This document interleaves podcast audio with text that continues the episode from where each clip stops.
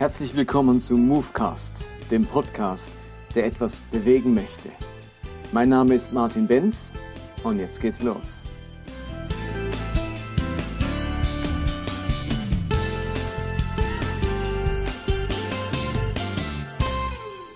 In den kommenden Wochen möchte ich immer wieder biblische Geschichten auslegen. Vor allem unter dem Aspekt, was sagen uns diese Geschichten oder diese Gleichnisse über die Barmherzigkeit Gottes. Es geht mir um solche Geschichten der Barmherzigkeit, die wir im Neuen Testament und im Leben Jesu finden. Und ich würde heute gerne anfangen mit einer Geschichte. Wahrscheinlich wird es äh, über zwei Wochen gehen. Ähm, ich kriege das nicht in einer Viertelstunde unter, aber in einer halben Stunde. Und die heutige Geschichte geht um die blutflüssige Frau und steht in mehreren äh, synoptischen Evangelien, äh, aber unter anderem im Markus-Evangelium. Und von dort lese ich den Text jetzt einfach mal vor. Markus 5, Abvers 21. Jesus fuhr mit dem Boot wieder ans andere Ufer, wo sich bald eine große Menschenmenge um ihn versammelte. Er war noch am See, als ein Synagogenvorsteher kam um sich, und sich vor ihm niederwarf. Er hieß Jairus und bat ihn sehr, meine kleine Tochter liegt im Sterben, komm und lege ihr die Hände auf, damit sie gesund wird und am Leben bleibt. Jesus ging mit und viele Leute folgten und drängten sich um ihn. Darunter war auch eine Frau, die seit zwölf Jahren an starken Blutungen litt. Sie war schon bei vielen Ärzten gewesen und dabei sehr geplagt worden. Ihr ganzes Vermögen hatte sie aufgewendet und es hatte ihr nichts geholfen. Im Gegenteil, es wurde noch schlimmer mit ihr. Diese Frau hatte von Jesus gehört und drängte sich nun durch die Menge von hinten heran. Sie berührte sein Gewand, denn sie dachte, wenn ich nur sein Gewand anfasse, werde ich geheilt. Sofort hörte die Blutung auf und sie spürte, dass sie ihre Plage los war. Im selben Augenblick spürte auch Jesus, dass eine Kraft von ihm ausgegangen war. Er drehte sich in der Menge um und fragte, wer hat mein Gewand berührt? Da sagten seine Jünger zu ihm, du siehst doch, wie die Menge dich bedrängt und du fragst, wer hat mich berührt? Aber Jesus blickte umher, um zu sehen, wer es gewesen war. Zitternd vor Angst trat die Frau vor, die ja wusste, was mit ihr vorgegangen war. Sie warf sich vor ihm nieder und erzählte ihm alles. Meine Tochter, sagte Jesus da zu ihr, dein Glaube hat dich gerettet. Gehe in Frieden, du bist gesund. Soweit der Text. Jetzt würde es in den nächsten Versen weitergehen mit der Jairus-Geschichte. Und wir merken schon, das ist etwas Besonderes, dieser Text. Da ist nämlich, sind, wie muss man sagen, zwei Geschichten ineinander verwoben. Es beginnt mit der einen Geschichte, nämlich dem Thema Jairus und seiner Tochter, die krank ist. Und plötzlich wird eine andere Geschichte eingeflochten, die sich innerhalb der anderen Geschichte abspielt.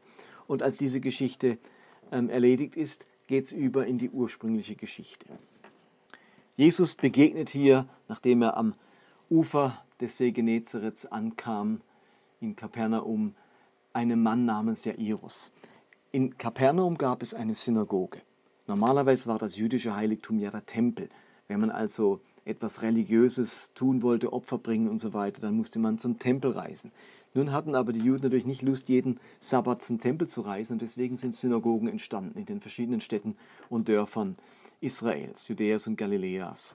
Und wenn im, im, im Tempel die Priester und die Leviten die Verantwortung hatten, dann hatte in der, in der Synagoge der Synagogenvorsteher die Verantwortung. Es gab eine Art Ältestenrat und ihr Vorsteher, der Präsident dieses Gremiums, war eben der äh, Jairus.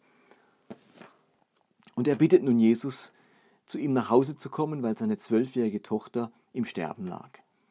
Und diese Zahl zwölf hat nun eine Bedeutung. Sie kommt in den Text zweimal vor. Zum einen ist die Tochter des Jairus zwölf Jahre und zum anderen leidet diese Frau seit zwölf Jahren am Blutfluss. Also gehen wir mal bewusst zwölf Jahre zurück und überlegen uns, was in Kapernaum vor zwölf Jahren geschehen ist.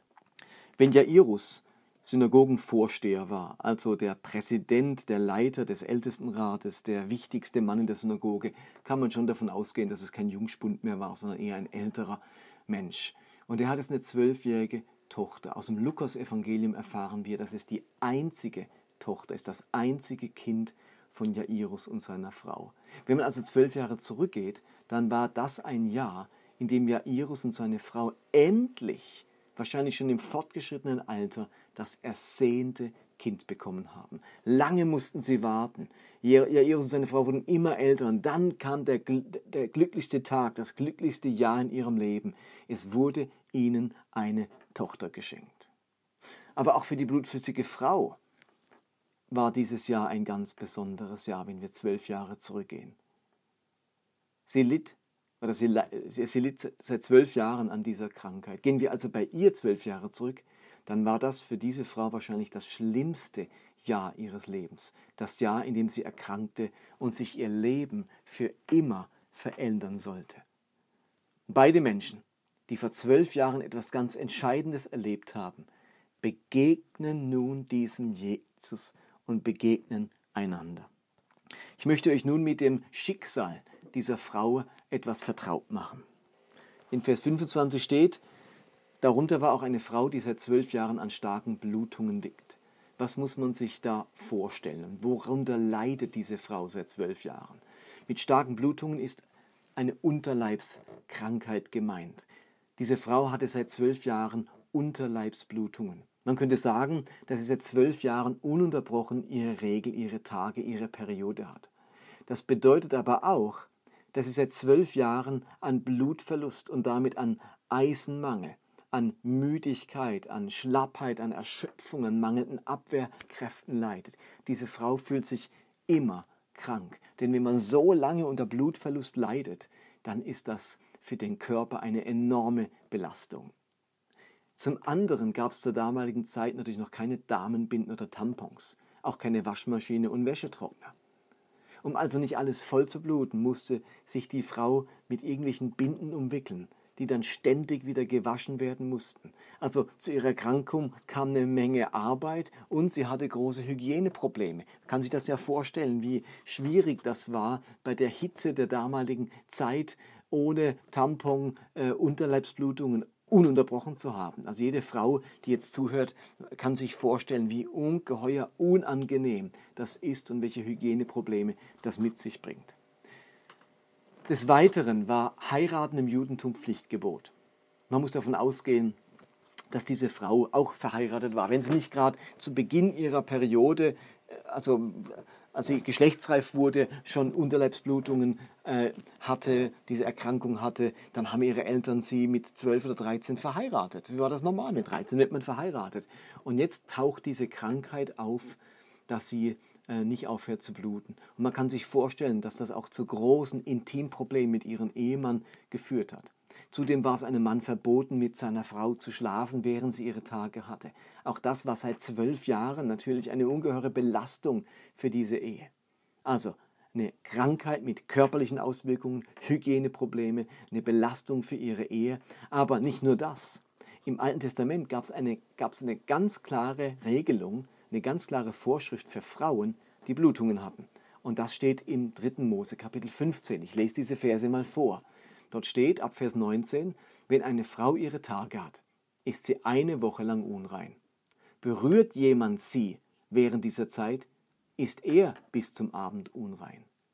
Alles, worauf die Frau in dieser Zeit liegt oder sitzt, wird unrein. Wenn jemand ihr Bett berührt, soll er seine Kleider waschen und sich baden, er bleibt unrein bis zum Abend.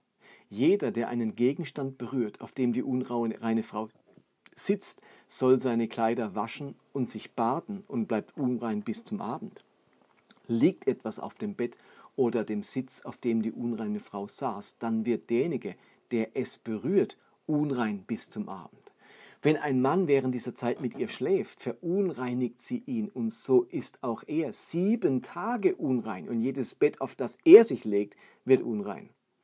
Mal bis dahin, jetzt kann man sich schon mal vorstellen, wie ungeheuer schwierig das war. Also diese Unreinheit durch ihre Blutung ähm, verursacht wie eine Art Virus, dass alles, das sie berührt, worauf sie sitzt, worauf sie liegt, ebenfalls unrein wird. Und wer das, was jetzt unrein wurde, berührt, also nicht nur wer die Frau berührt, sondern auch nur das berührt, worauf sie saß, also auch das Kissen, auf dem sie saß, wer das berührt, wird unrein und muss sich nicht nur waschen, er muss sogar baden und bleibt unrein bis zum Abend. Ähm, das ist ja ungeheuerlich. Und zum Glück war das nur eine Woche lang im Monat der Fall. Jetzt geht es aber weiter in unserem Text ab Vers 25 steht, wenn die Blutungen länger als gewöhnlich anhalten oder die Frau Zwischenblutungen hat, so ist die Frau so lange unrein, wie der Ausfluss anhält. Sie ist unrein wie in der Zeit ihrer Monatsblutung. Man kann sich also vorstellen, diese Frau ist seit zwölf Jahren unrein. Seit zwölf Jahren verunreinigt sie alles, was sie berührt, jeden Gegenstand und jede Person. Und jeder, der diese Frau berührt oder die Dinge in ihrem Zuhause berührt, wird unrein. Und jetzt denkt man sich, das ist ja alles ganz äh, altertümlich und das macht ja niemand mehr. Da täuscht ihr euch. Ich war vor einigen Jahren mit einer äh, Abitursklasse in der Basler Synagoge für eine Führung. Da war ich und ein Schüler dabei und der Rest waren nur Schülerinnen.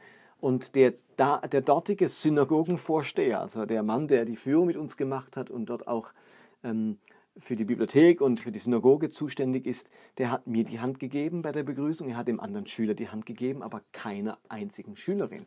Und das hat er nicht gemacht, weil er denkt, Frauen sind es nicht wert, dass man ihnen die Hand gibt, sondern er weiß ja nicht, wer von diesen Schülerinnen äh, gerade ihre Periode hat. Und auf die Gefahr hin, dass irgendeine gerade ihre Tage hat und er der die Hand schütteln würde und dann sich verunreinigen würde, hat er gar keiner die Hand gegeben. Also heute im 21. Jahrhundert ist das immer noch so in Basel in der Synagoge. Wenn die Frau unrein ist seit zwölf Jahren, niemand berühren darf, von niemand berührt werden darf, niemand zu ihr nach Hause kommen darf, sich zu ihr setzen darf, kann man sich klar machen, welche völlige Isolation diese Frau seit zwölf Jahren erlebt. Sie konnte keine Beziehungen pflegen, keine Freunde einladen, nicht für Gäste kochen oder sich irgendwie unter Leute mischen. Was aber noch weitaus schlimmer war, ist, sie durfte natürlich auch nicht mehr in den Tempel oder in die Synagoge gehen. Sie würde ja dann dort den Tempel verunreinigen. In dieser Zeit darf sie nicht in den Tempel. Und das ist ja nun problemlos, was heißt problemlos, nicht so schlimm, wenn man einmal im Monat für ein paar Tage unrein ist. Aber wie schlimm ist es, wenn man so seit zwölf Jahren unrein ist?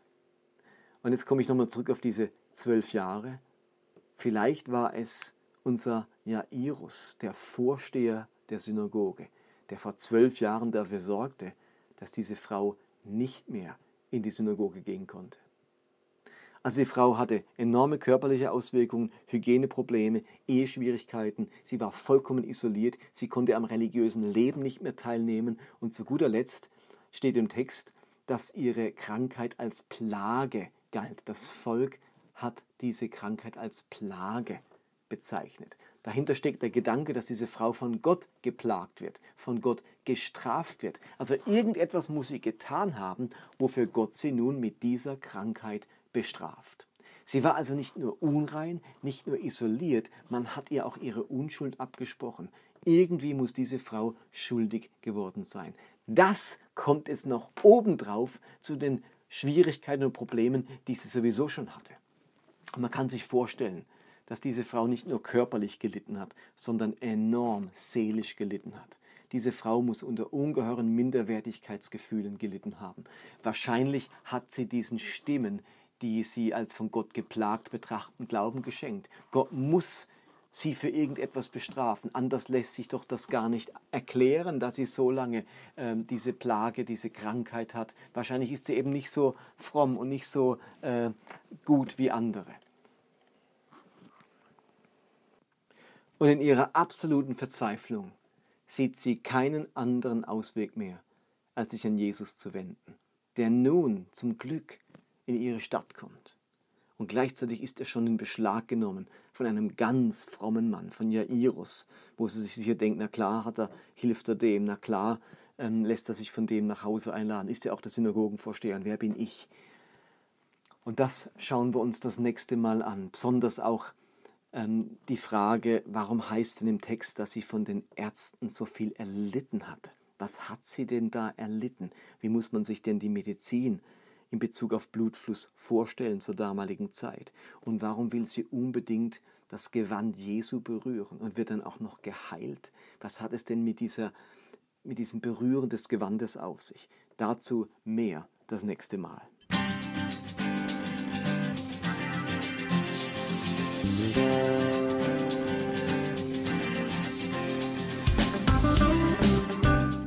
Das war Movecast für heute. Ich hoffe, dass es etwas bewegt in eurem Leben und in eurem Glauben. Ich würde mich freuen, wenn ihr mir Feedback gebt oder Kommentare hinterlasst, entweder auf Facebook oder direkt auf der Webseite des Podcasts und die lautet movecast.podbean.com. Ansonsten würde ich mich freuen, wenn ihr diesen Podcast teilt auf den sozialen Medien, auf Facebook oder Twitter oder Instagram oder wenn ihr ihn abonniert, entweder bei Podbean selbst oder bei iTunes. Ansonsten hoffe ich, dass wir uns nächste Woche wiederhören. Bis dann, bye bye.